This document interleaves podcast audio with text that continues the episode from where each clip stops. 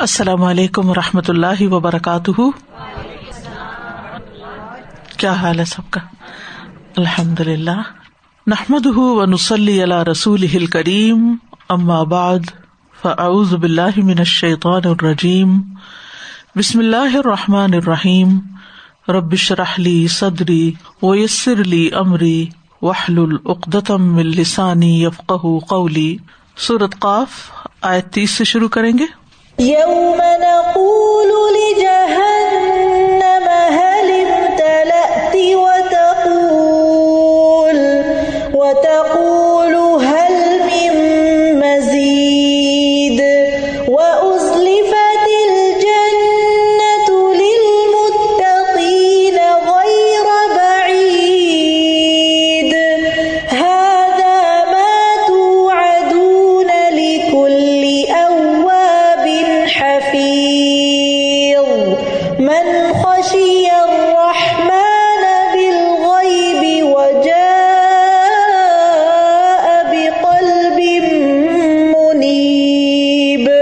یوم نقول لجہنم هل امتلأت و تقول هل من مزید جس دن ہم جہنم سے کہیں گے، کیا تو بھر گئی؟ اور وہ کہے گی، کیا کچھ مزید ہے؟ اور بھی ہے۔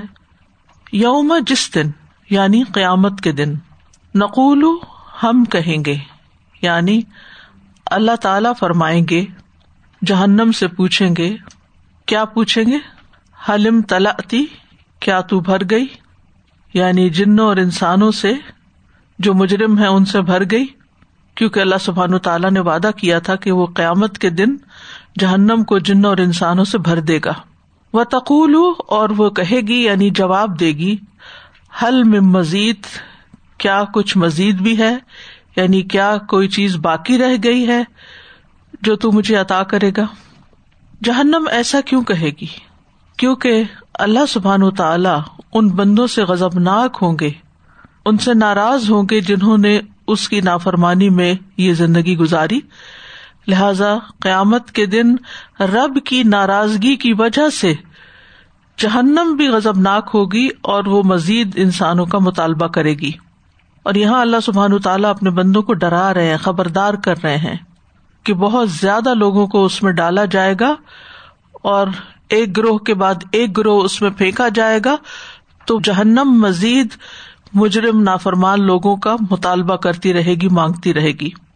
سورت سجدہ میں آتا ہے، ولو شئنا لآتینا کل نفس هداها ولكن حق القول مني لأملأن جهنم من الجنة والناس اجمعین اور اگر ہم چاہتے تو ہر نفس کو اس کی ہدایت دے دیتے یعنی زبردستی بھی دے سکتے تھے۔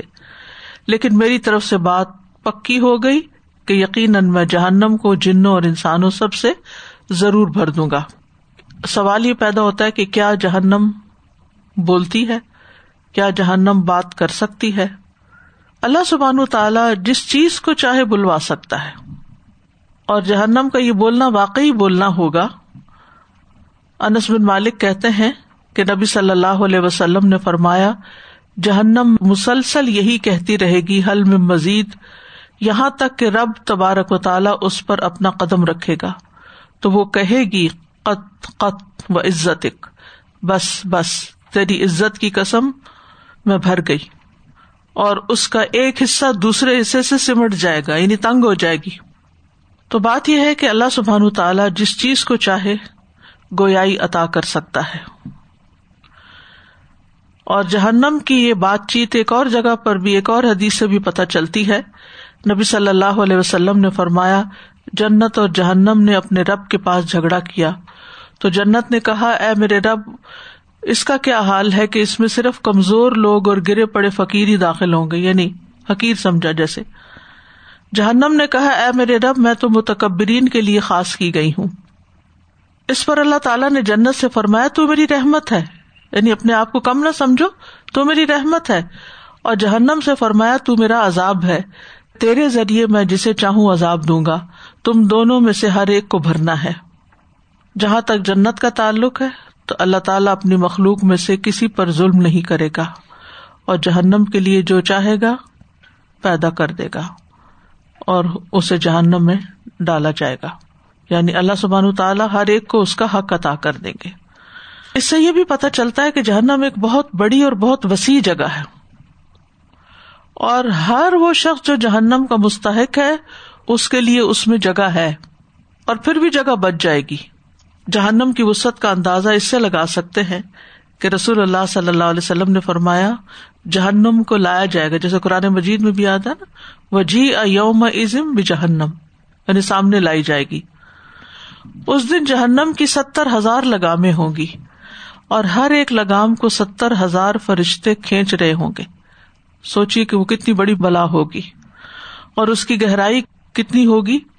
یعنی جہنم کے اوپر سے اگر کوئی چیز پھینکی جائے تو ستر سال کے بعد وہ جہنم کی طے میں پہنچتی ہے۔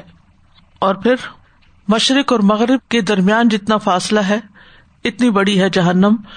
نبی صلی اللہ علیہ وسلم نے فرمایا، بندہ ایک ایسی بات کہہ دیتا ہے جس کی وجہ سے وہ دو میں اس قدر اتر جاتا ہے، جس قدر کے مشرق و مغرب کے درمیان فاصلہ ہے۔ اور پھر اہل جہنم کے جسم بھی بہت بڑے ہو جائیں گے۔ اہل جہنم کے کانوں کی لو سے کندھے کے درمیان کا فاصلہ ستر سال کی مسافت کا ہوگا۔ اور جانے والوں کی تعداد بھی بہت کثیر ہوگی۔ یاجوج ماجوج میں سے اکثریت ہوں گے۔ آدم کی اولاد میں سے نسبت کیا ہوگی کہ ہزار لوگوں میں سے ایک جنت میں اور باقی جہنم میں ہوں گے۔ اس لیے ہمیں عذاب جہنم سے پناہ مانگنی چاہیے۔ رسول اللہ صلی اللہ علیہ وسلم نے فرمایا، اللہ سے جہنم کے عذاب کی پناہ مانگا کرو۔ جو شخص تین مرتبہ جہنم سے پناہ مانگتا ہے، جہنم خود کہتی ہے، اللہ اس بندے کو مجھ سے بچا لے۔ اور یہ زندگی میں ایک دفعہ کہنا کافی نہیں ہے، ہر روز ہی مانگنی چاہیے۔ ربنا آتنا فی دنیا حسنتم و فی آخرت حسنتم وقنا عذاب النار۔ اسی طرح ربنا اننا آمنا فاغفر لنا ذنوبنا وقنا عذاب النار۔ ربنا اصرف عنا عذاب جہنم انا عذابها کانا غراما۔ اس کا عذاب ٹلنے والا نہیں، انہا سات مستقر و مقامہ بے شک وہ بہت بری ٹھہرنے کی جگہ ہے اور اقامت کی جگہ۔ ربنا ان کا من تدخل النار فقد اخذیتا وما للظالمین من انصار۔ اے ہمارے رب، بے شک تو جسے آگ میں ڈالے، تو یقیناً تو نے اسے رسوا کر دیا۔ اور ظالموں کے لیے کوئی مددگار نہیں کہ جو انہیں جہنم سے باہر نکال سکے۔ رسول اللہ صلی اللہ علیہ وسلم نے فرمایا، جب تم میں سے کوئی تشہد پڑے تو وہ اللہ سے چار چیزوں کی پناہ مانگے۔ اللہ انی اعوذ بک من عذاب جہنم و من عذاب القبر۔ ومن فتنة المحیا والممات، ومن شر فتنة المسیح الدجال. تو یوم نقول لجہنم، هل امتلأتی وتقول هل من مزید؟ جس دن ہم جہنم سے کہیں گے، کیا تو بھر گئی؟ اور وہ کہے گی، کیا کچھ مزید بھی ہے؟ تو اس سے جہنم کی ہولناکی کا اندازہ کیا جا سکتا ہے۔ پھر فرمایا وہ ازلفت الجنت للمتقین غیر بعید اور جنت متقین کے لیے قریب کر دی جائے گی، جو کچھ بھی دور نہ ہوگی۔ جہاں جہنم کا ذکر کیا، وہاں ساتھ ہی جنت کا بھی ذکر کر دیا گیا۔ یہ قرآن مجید کا عام اسلوب ہے کہ جہنمیوں کے ساتھ ساتھ اہل جنت کا ذکر بھی کیا جاتا ہے۔ یعنی متقی لوگوں کو عزت دینے کے لیے، آسانی دینے کے لیے جنت ان کے قریب لے آئی جائے گی، تاکہ انہیں چلنے کی بھی تکلیف نہ ہو، بہت دور نہ جانا پڑے۔ جب وہ اپنے سارے مراحل پار کر لیں گے تو بس پھر نیکسٹ اسٹیپ ان کا جنت ہی میں ہوگا۔ غیر بعید کچھ دور نہ ہوگی، قریب ہوگی یعنی۔ سورت تکویر میں آتا ہے وہ عید الجنت لفت جب جنت قریب لائی جائے گی۔ سورج شعرا میں آتا ہے وہ از لفت الجنت المتقین اور متقی لوگوں کے لیے جنت قریب لائی جائے گی۔ اسی طرح آتا ہے، ان رحمت اللہ قریب من المحسنین۔ اللہ کی رحمت نیکی کرنے والوں کے قریب ہی ہے، دور نہیں۔ قیامت کے دن جنت سج دھج کر آئے گی۔ عبداللہ ابن امر کہتے ہیں، میں نے رسول اللہ صلی اللہ علیہ وسلم کو فرماتے ہوئے سنا، اللہ عزب اجلّہ قیامت والے دن جنت کو بلائے گا اور وہ اپنی زینت اور سجاوٹ اور نمائش اور آرائش کے ساتھ آئے گی۔ پھر اللہ تعالیٰ فرمائے گا، میرے وہ بندے کہاں ہیں جنہوں نے میرے راستے میں قتال کیا اور ان سے قتال کیا گیا؟ انہیں میرے راستے میں تکالیف دی گئی انہوں نے میرے راستے میں جہاد کیا۔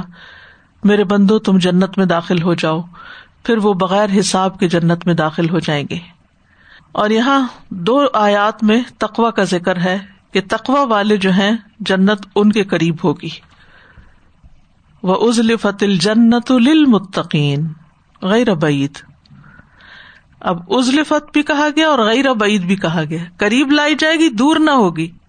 تاکید کے لیے لیکن اس کے لیے تقوا کا ہونا ضروری ہے۔ اور تقوا کیا ہے؟ کہ اللہ تعالیٰ نے جن کاموں کا حکم دیا ہے، ان کو کر لیا جائے۔ جن کاموں سے روکا ہے، ان سے رک جایا جائے۔ اور اللہ کی حدود کے قریب نہ جائے انسان۔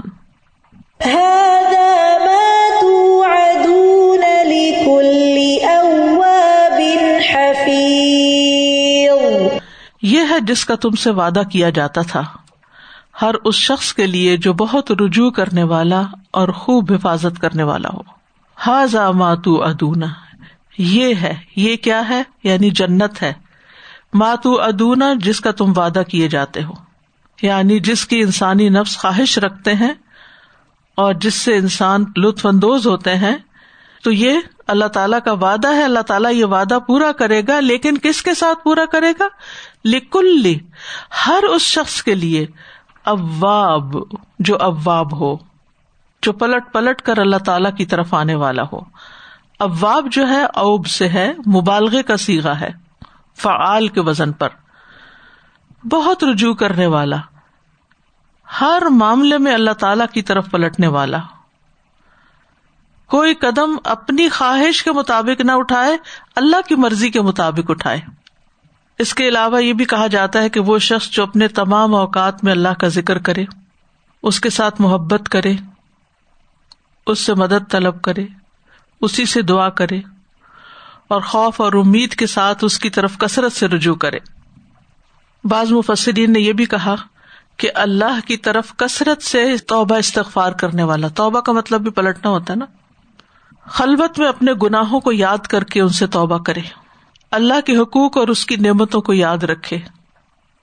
اس کے عوامر اور نواحی کو یاد رکھے۔ تو ایسا شخص ابواب ہوتا ہے۔ اوابین کی نماز بھی ہوتی ہے۔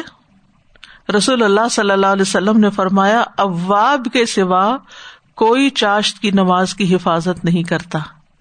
یعنی جو چاشت کی نماز پڑھتے ہیں وہ اوابین ہے تحجد پڑھے، پھر فجر ہوگی، فجر پڑھے اب فجر اور زہر کے بیچ میں ایک لمبا وقفہ ہوتا ہے۔ تو وہ پھر اس وقفے میں بھی ایک اور نماز پڑھتے ہیں جو مصنون ہے چاشت کی نماز۔ فرمایا، اور یہ اوابین کی نماز ہے۔ اس کا وقت کیا ہے؟ صحیح مسلم میں آتا ہے زید بن ارکم کے حوالے سے کہ زید بن ارکم نے کچھ لوگوں کو چاش کے وقت نماز پڑھتے دیکھا۔ تو کہا، یہ لوگ اچھی طرح جانتے ہیں کہ یہ نماز اس وقت کی بجائے ایک اور وقت میں پڑھنا افضل ہے۔ بے شک رسول اللہ صلی اللہ علیہ وسلم نے فرمایا، اوابین کی نماز اس وقت ہوتی ہے جب اونٹ کے دودھ چھڑائے جانے والے بچوں کے پاؤں جلنے لگتے ہیں یعنی بڑے بچوں کے پاؤں جلنے لگتے ہیں یعنی خوب دھوپ اوپر ہو جائے، دن چڑھ آئے جسے کہتے ہیں۔ لکل افواہ بن حفیظ حفیظ ہے حفاظت کرنے والا۔ کس چیز کی حفاظت کرنے والا؟ اللہ کی حدود کی، اس کے فرائض کی، اس کی حرمتوں کی، اس کی سپرد کی ہوئی امانتوں کی، اس کے ان حقوق کی جو اللہ کی طرف سے اس پہ عائد ہوتے ہیں۔ اس عہد و پیمان کی جو ایمان لا کر اس نے اپنے رب سے کیا ہے۔ یا وہ عہد جو وہ بندوں کے ساتھ کرتا ہے، جو اپنے اوقات، اپنی قوتوں محنتوں اور کوششوں کی بھی حفاظت کرتا ہے کہ ان میں سے کوئی چیز غلط کاموں میں ضائع نہ ہو، جو توبہ کر کے اس کی حفاظت کرتا ہے، کہ توبہ ٹوٹنے نہ پائے۔ جو ہر وقت اپنا جائزہ لے کر دیکھتا رہتا ہے کہ کہیں اپنے کال یا فیل سے اپنے رب کی نافرمانی تو نہیں کر رہا۔ ابن عباس کہتے ہیں کہ حفیظ سے مراد وہ شخص ہے جو اپنے گناہوں کو ذہن میں محفوظ رکھتے ہوئے ان سے رجوع کرتا ہے۔ یعنی اس کے ذہن میں ہوتا ہے کہ اس نے کہاں کہاں غلطی کی اور پھر وہ پلٹتا ہے اللہ کی طرف اور ان کے بارے میں اللہ سے بخش طلب کرتا رہتا ہے۔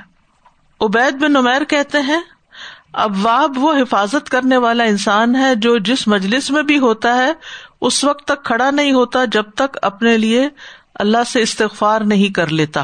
اور پھر دہاق کہتے ہیں، حفیظ وہ شخص ہوتا ہے جو اپنے نفس کی حفاظت کرنے والا اور خیال رکھنے والا ہوتا ہے یعنی اپنے اوپر خود چیک کر رکھنے والا ہوتا ہے۔ ابواب میں بھی حفیظ کا مانا آتا ہے اور حفیظ الگ سے بھی۔ شابی کہتے ہیں، یہ وہ شخص ہے جو اپنے نفس کی نگرانی کرتا ہے یعنی اپنا محاسبہ کرتا ہے، اپنے خیالات کو چیک کرتا رہتا ہے، اپنی نگاہوں کی حفاظت کرتا ہے، اپنی زبان کی حفاظت کرتا ہے، اپنے اوقات کی حفاظت کرتا ہے۔ قرآن مجید میں آتا ہے ولدین امانات ہم و عہدہم راؤن ولدین اہم بشہادات قائمون ولدین اہم اللہ صلاحم یو حافظون نمازوں کی حفاظت کرتے، دیر سے نہیں پڑھتے۔ تین طرح کے لوگ ہوتے ہیں نماز پڑھنے والے۔ ایک وہ جو کبھی پڑھتے، کبھی نہیں پڑھتے۔ قزا کر دیتے یا پڑھتے ہی نہیں۔ تو ایسے لوگ جو ہے وہ سقر میں ہوں گے۔ ان سے پوچھا جائے گا، ما صلاح کا کم فی سقر؟ کالو لم نکمن المسلین دوسرے ہیں جو نمازوں میں سستی کرتے ہیں، وقت نکل جانے پہ پڑھتے ہیں، یہ بہت تاخیر سے پڑھنے کی عادت ہے۔ یعنی سورج نکلنے کے بعد فجر پڑی جا رہی ہے۔ غروب کے قریب قریب اثر پڑی جا رہی ہے۔ اثر کے بعد زہر پڑی جا رہی ہے، کیونکہ زہر میں ہم بازار چلے گئے تھے اس لیے اب اثر کے بعد زہر پڑھ لیتے ہیں ساتھ۔ تو یہ جو ہے ساہون ہے ان کے لیے قرآن مجید میں آتا وئی للمسلین اللہ دین من صلاحم ساہون اور تیسری کیٹیگری ان لوگوں کی ہے ولدین اللہ صلاحم یو حافظون تو جنت کس کے لیے ہے؟ جو حفاظت کرتے حفیظ کے لیے۔ جو نمازوں کی حفاظت کرتے ہیں۔ پھر اسی طرح اللہ کی حدود کی حفاظت کرتے ہیں۔ ولحافظون علی حدود اللہ و بشر المومنین جیسے سورت ون ون ٹو میں آتا ہے۔ اور اللہ کی حدود کی حفاظت کرتے ہیں اور ان مومنوں کو خوشخبری دے دیجیے یعنی جہاں اللہ تعالیٰ نے رکنے کے لیے کہا ہے، وہاں رک جاتے ہیں، اس سے آگے نہیں بڑھتے۔ جہاں لائن ڈرا کر دی اللہ تعالیٰ نے کہ اس سے آگے دوسرے کا حق شروع ہو گیا تمہاری آزادی یہاں ختم ہے۔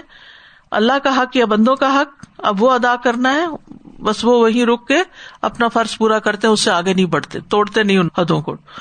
اسی طرح اللہ تعالیٰ کے احکامات کی حفاظت کرنے والے، جس کے بارے مسلم احمد میں آتا ہے، نبی صلی اللہ علیہ وسلم نے ابن عباس سے کہا تھا، احفظ اللہ یا کا احفظ اللہ تجد ہُ تجاہک، اللہ کی حفاظت کرو یعنی اللہ کے احکامات کی حفاظت کرو، اللہ تمہاری حفاظت کرے گا۔ اللہ کی حفاظت کرو، تم اسے اپنے سامنے پاؤ گے۔ تو چاہے کوئی امانت ہو، چاہے کوئی بات ہو، چاہے کوئی اندر کا اپنا دل ہو، دماغ ہو، سوچے ہو خیالات ہو باتیں ہو کام ہو مال ہو، ہر چیز کی وہ حفاظت کرتے ہیں، اوقات ہوں، ان کو ضائع نہیں کرتے، فضول چیزوں میں نہیں لگاتے۔ من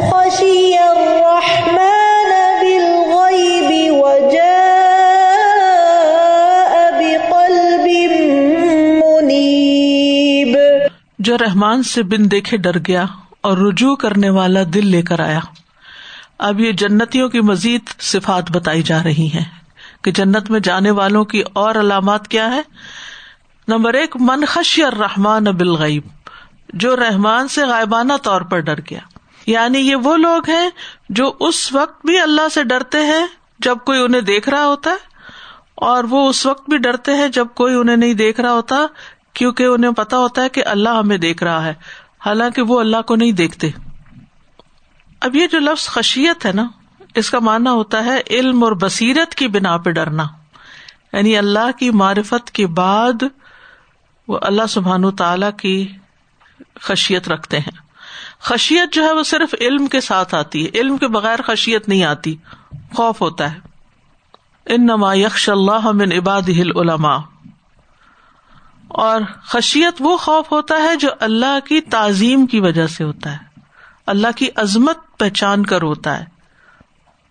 اللہ تعالیٰ کی عظمت کو جاننے کے لیے ہمیں کائنات میں غور و فکر کرنا چاہیے۔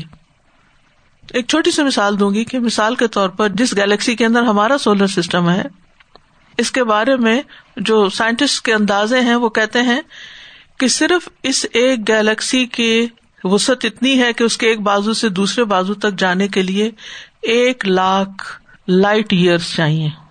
صرف ایک گیلیکسی، اور ایسی ملینز آف ملینز گیلیکسیز ہیں۔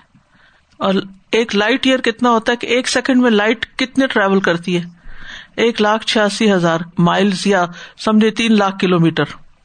ایک سیکنڈ میں ساٹھ سیکنڈ ایک منٹ بناتا ہے۔ تو ایک منٹ میں ذرا کیلکولیٹ کریں۔ کتنے مائلز ہو گئے یا کتنے کلو میٹر ہو گئے؟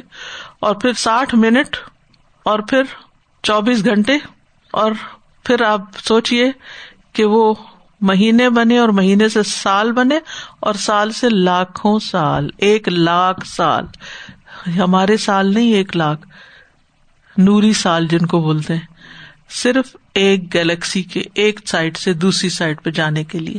آپ کی کیلکولیشن ختم ہو جائے انفینٹی تو اگر جہاں ہم رہ رہے ہیں اس بلو ڈاٹ کے اوپر یا یلو ڈاٹ کے اوپر، تو اس کے اوپر آپ دیکھیں کہ اس کے بعد باقی کائنات کہاں ہے ہم کیا چیز ہے وی آر نتنگ ہماری اکڑی نہیں کہیں جاتی۔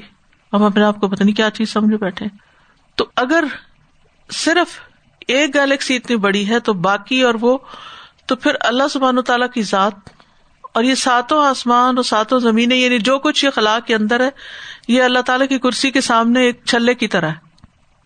کچھ بھی نہیں ہے۔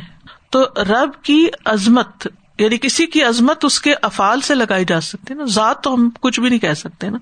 لئیسا کم اس لیے شعی ڈسکرائب بھی نہیں کر سکتے۔ تو جب ہم ڈسکرائب بھی اس کو نہیں کر سکتے، اور ولا یحیطون نہ بشئی میں علم ہی نہ اس کے علم کا احاطہ کر سکتے ہیں، نہ اس کی حکمتوں کا، نہ اس کے سمیع اور بصیر ہونے کا۔ کیونکہ لئیسا کا مسلی شہی یہ جو الفاظ استعمال ہوتے ہیں اللہ تعالی کی صفات میں، بازوقت یہ الفاظ انسانوں کی صفات کے لیے بھی استعمال ہوتے یہ صرف لفظی مماثلت ہے، اس کی حقیقی مماثلت نہیں ہے۔ تو جو شخص جتنا زیادہ اللہ تعالی کی کریشن کو جانتا ہے، یا جاننے کی کوشش کرتا ہے، اور جتنا زیادہ اللہ تعالی کے کاموں اور اس کے ناموں اور اس کی صفات کو جانتا ہے اتنی اس کو اللہ کی معرفت حاصل ہوتی ہے جتنی زیادہ معرفت حاصل ہوتی ہے، اتنی ہی پھر خشیت بڑھتی ہے۔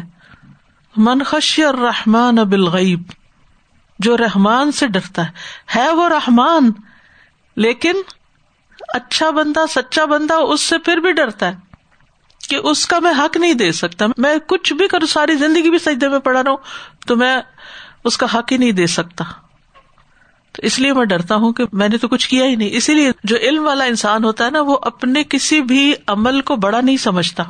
نہ اپنے ذکر کو، نہ اپنی دعاؤں کو، نہ اپنے صد کے خیرات کو، نہ اپنے کسی نیکی کے کام کو۔ وہ ہر وقت ڈرتا ہی رہتا ہے۔ وہ ڈرتا ہی رہتا ہے۔ میں نے تو کچھ نہیں کیا۔ یہ نہیں کہ صرف تکلفن اور ریا کاری کے طور پہ کہتا ہے کہ میں نے کچھ نہیں کیا۔ وہ واقعی ہی مینز اٹ کہ نہیں، واقعی کچھ نہیں کیا۔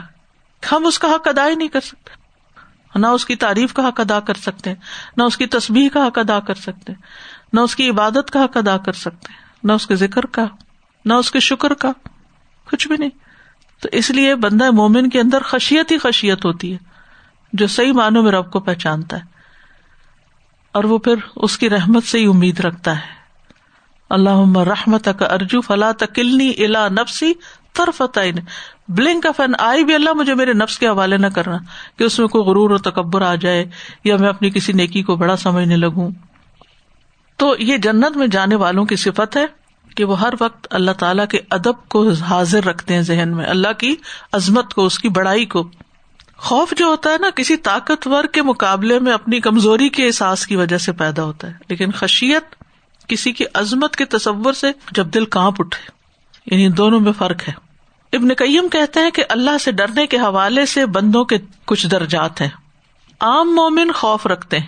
اللہ آگ میں پھینکے گا، جیسے بچوں کو کہہ دیتے ہیں، یہ بس وہ ایک ڈر کے لفظ بول دیتے ہیں۔ علما اللہ کی معرفت رکھنے والے خشیت رکھتے ہیں اور اللہ سے محبت کرنے والے اس کی حیبت رکھتے ہیں۔ اور اس کے مقربین اس کی تعظیم کرتے ہیں، اس کی عظمت بیان کرتے ہیں، ان کے دلوں میں اس کی عظمت ہوتی ہے۔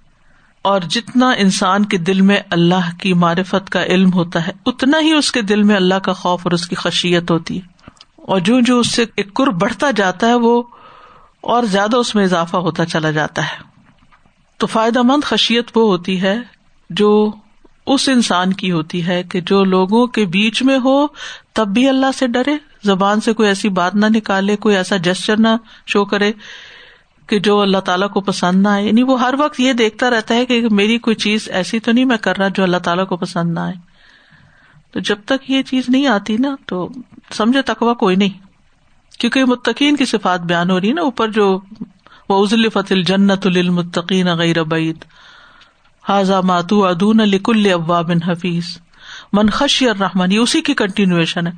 من خشی الرحمان بالغیبی جو غائبانہ طور پر رحمان سے ڈرتا ہے۔ یعنی لوگوں کی نظروں سے اوجل ہوتا ہے تو اکیلے میں بھی ڈرتا ہے بالغیب۔ اور دوسرا یہ کہ اللہ تعالی کو دیکھا نہیں، پھر بھی ڈرتا ہے۔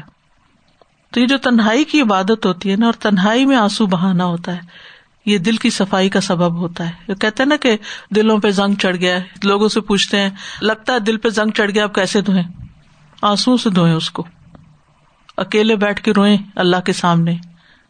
تو پھر دل صاف ہوگا۔ کیونکہ جب انسان اکیلے بیٹھ کے اللہ کی عبادت کرتا ہے، اللہ کو یاد کرتا ہے، اللہ سے باتیں کرتا ہے، اللہ کے آگے جھکتا ہے، لمبے سجدے کرتا ہے، تو وہ صرف اللہ کو دکھانے کے لیے ہوتا ہے، پھر اس میں کوئی اور شریک نہیں ہوتا۔ تو اصل خشیت یہی ہوتی ہے کہ لوگوں کی بجائے اللہ سے ڈرا جائے۔ اور جو اللہ سے ڈرتا ہے، وہ ہر موقع پر جلبت میں خلبت میں یہ دیکھتا ہے کہ اللہ کا حکم کیا ہے۔ لیکن کتنے مواقع پر ہم یہ دیکھتے ہیں لوگ کیا کہیں گے؟ کتنا ہمارے ذہنوں میں یہ چھایا ہوا ہے؟ لوگ کیا کہیں گے؟ لوگ کیا کہیں گے؟ ڈریس اپ ہونا ہو تو لوگ کیا کہیں گے؟ کچھ کھا پی رہے ہو تو لوگ کیا کہیں گے؟ لوگوں کا خوف زیادہ ہے اللہ کی نسبت۔ یہ تقوی تھوڑی ہے۔ اللہ کا خوف جو ہے وہ بندوں کے خوف سے باہر نکال دیتا ہے انسان کو۔ پھر انسان یہ نہیں دیکھتا کہ لوگ مجھے کیسی نظروں سے دیکھیں گے، وہ یہ دیکھتا ہے، مہمان مجھے کس نظر سے دیکھتا ہے۔ یعنی کہ جو محبت ہوتی ہے نا، اس میں ایک ڈر بھی ہوتا ہے، حیبت ہوتی ہے اس بات کی کہ کہیں میں سے ناراض نہ ہو جائے۔ یعنی جس سے آپ محبت کرتے ہیں، آپ اس کو کبھی کھونا نہیں چاہتے، آپ اس کو کبھی ناراض نہیں کرتے۔ اور اگر آپ سے کوئی غلطی ہو جائے اپنے محبوب کے حق میں، تو آپ کے اوپر ایک خوف کی وہ کیفیت آتی ہے حیبت سی آتی ہے کہ اب پتہ نہیں کیا ہوگا۔ تو وہ ان کے دل میں ہوتا ہے۔ تو اس بنا پر اور الرٹ ہو جاتے۔ تو ہمیں صرف اللہ سے ڈرنا چاہیے۔ اور یہ ایمان کا ایک حصہ ہے۔ اللہ ہی کا خوف، اللہ ہی سے محبت۔ اللہ دین بلغون رسالات اللہ و یکش نہ ولا یکش احدن اللہ۔ وہ لوگ جو اللہ کے پیغامات پہنچاتے ہیں، جو دین کی دعوت دینے والے ہوتے ہیں رسولوں کی طرف اشارے لیکن ظاہر جو ان کے وارث ہیں، جو یہی کام کرتے ہیں وہ اس سے ڈرتے ہیں اور اللہ کے سوا کسی سے نہیں ڈرتے۔ اللہ اکبر، اس پیمانے پہ ہم اپنے آپ کو رکھ کے دیکھے لوگوں کے ڈر سے ہم حق بات ہی نہیں کہہ پاتے۔ لوگ کیا کہیں گے؟ اور متقین کی صفت صورت المبیار میں آتی ہے۔ و لقداتی نا موسا و ہارون الفرقان و ضیا ام و ذکر المطقین اللہ یکشون رب بالغیب و منساتی مشفقون۔ ذکر المطقین متقین کون؟ اللہ زین یکشون رب بالغیب جو اپنے رب سے غائبانہ ڈرتے ہیں۔ تو یاد رکھیے، اللہ کا قرب پانے کے لیے اللہ کا تقوی ضروری ہے۔ اللہ کے یہاں عزت پانے کے لیے بھی تقوی ضروری ہے۔ چپے اور اعلانیہ ہر حال میں اپنے رب سے ڈرنا چاہیے، اس کی نگرانی کا احساس ہونا چاہیے اور اس احساس کے ساتھ اپنے فرائض ادا کرنے چاہیے۔ گناہوں کو چھوڑ دینا چاہیے۔ جب انسان اللہ کے ڈر سے کوئی گناہ چھوڑ دیتا ہے، تو اس کے لیے ایک نیکی لکھ دی جاتی اور یہ اللہ سے ڈر کی وجہ سے لکھی جاتی۔ اس نے ارادہ کیا گناہ کرنے کا، پھر چھوڑ دیا۔ پھر اللہ کے ڈر سے وہ اپنی خواہشات کو ترک کر دیتا ہے۔ وہ اما منخاف مقام ربی ہی و نہن نفسا انل ہوا ف ان الجنت الما ایک اور جگہ پر آتا ہے ان الوین یکشون رب بالغیبی لہم مغفرتن و اجر کبیر اللہ کے خوف سے بہنے والے جو آنسو ہوتے ہیں، وہ اللہ تعالیٰ کو بہت پیارے ہوتے ہیں۔ اللہ کو بہت محبوب، دو قطرے اور دو نشانوں سے زیادہ کوئی چیز اللہ کو پیاری نہیں، حدیث میں آتا ہے۔ ایک وہ قطرہ جو اللہ کے خوف سے آنسو بند کرنے کے لیے، اور دوسرا وہ قطرہ جو اللہ کی راہ میں بہ جائے۔ اللہ سے ڈرنے والوں کے لیے عرش کا سایہ بھی ہے۔ سات لوگ ہیں نا جو عرش کے سائے میں ہوں گے۔ ان میں سے ایک وہ جسے کوئی باعزت اور حسین عورت برائی کے لیے بلائے، لیکن وہ کہہ دے کہ میں اللہ سے ڈرتا ہوں۔ تو جو اللہ سے ڈرتے ہیں، ان کے لیے اللہ کی رضامندی بھی ہے اور جنت بھی ہے۔ جزا من دربہم جنات و ادن تجری من تحت حل انہار خالدین فیحا ابدا ردی اللہ انہم وردو ان ذالک لمن خشی ربا اللہ کی خشیت پانے کے لیے دعائیں بھی ہیں۔ اللہ انی اعوذ بک من علم لا ينفع ومن قلب لا يخشع ومن نفس لا تشبع ومن دعوت لا يستجاب لها اور اللہ مقسم لنا من خشیت کما تحول بھی بیننا و بین معاسیک ابن عمر کہتے ہیں، کم ہی ایسا ہوتا تھا کہ نبی صلی اللہ علیہ وسلم کسی مجلس سے اپنے صحابہ کے لیے یہ دعا کیے بغیر اٹھتے ہوں۔ اللہ مقسم لنا من خشیت ایک وقت الہدا میں ہر روز کلاس کے اینڈ میں یہ دعا سب مل کے پڑھا کرتے تھے۔ اسی طرح ایک اور دعا بھی ہے۔ طویل دعا ہے جس میں آتا ہے اللہ جلنی لک شکار لک ذکار لک رحابن لک متبان الئی کا مخبتن اب واہ منیبا وجا اب قلب منیب. اور وہ قلب منیب لے کر آیا، اللہ کی طرف رجوع کرنے والا دل لے کر آیا، جو اللہ کے لیے مخلص تھا یعنی اللہ کی اطاعت کرنے والا، اطاعت کے لیے راضی۔ ایک کال ہے، اس کا مانا مخلص یعنی جو اللہ کے لیے خالص ہے دل۔ ابو بکر وراق کہتے ہیں، منیب کی علامت یہ ہے کہ وہ اللہ کی تعظیم اور حرمت کو پہچانتا ہے اور وہ اللہ کے ساتھ دوستی کرنے والا ہوتا ہے۔ اللہ عزب وجاللہ کے سامنے آجزی کرنے والا، اپنی خواہشات ترک کرنے والا، یہ ہے منیب۔ بعض کہتے ہیں قلب منیب وہی ہے جو قلب سلیم ہے۔ اور اس صورت میں منیب کا لفظ بھی دو بار آیا۔ تب سے رتم و ذکر علی کل ابد منیب۔ تو اس کا مطلب یہ ہے کہ جنت میں جانے کے لیے اپنے اندر یہ صفت لانی ہوگی کہ ہمارے اندر انابت ہو، بار بار اللہ کی طرف پلٹنا ہو، رجوع کرنا ہو۔ تائب بھی اللہ کی طرف پلٹتا ہے، منیب بھی اللہ کی طرف پلٹتا ہے اب واب بھی اللہ کی طرف پلٹتا ہے۔ تو اس سارے میں کیا ہے؟ یعنی بار بار اللہ ہی کی طرف پلٹنا۔ تائب وہ ہوتا ہے جو اللہ کے عذاب سے ڈر کے اللہ کی طرف جاتا ہے۔ منیب وہ ہوتا ہے جو اللہ سے حیا کر کے اللہ کی طرف جاتا ہے۔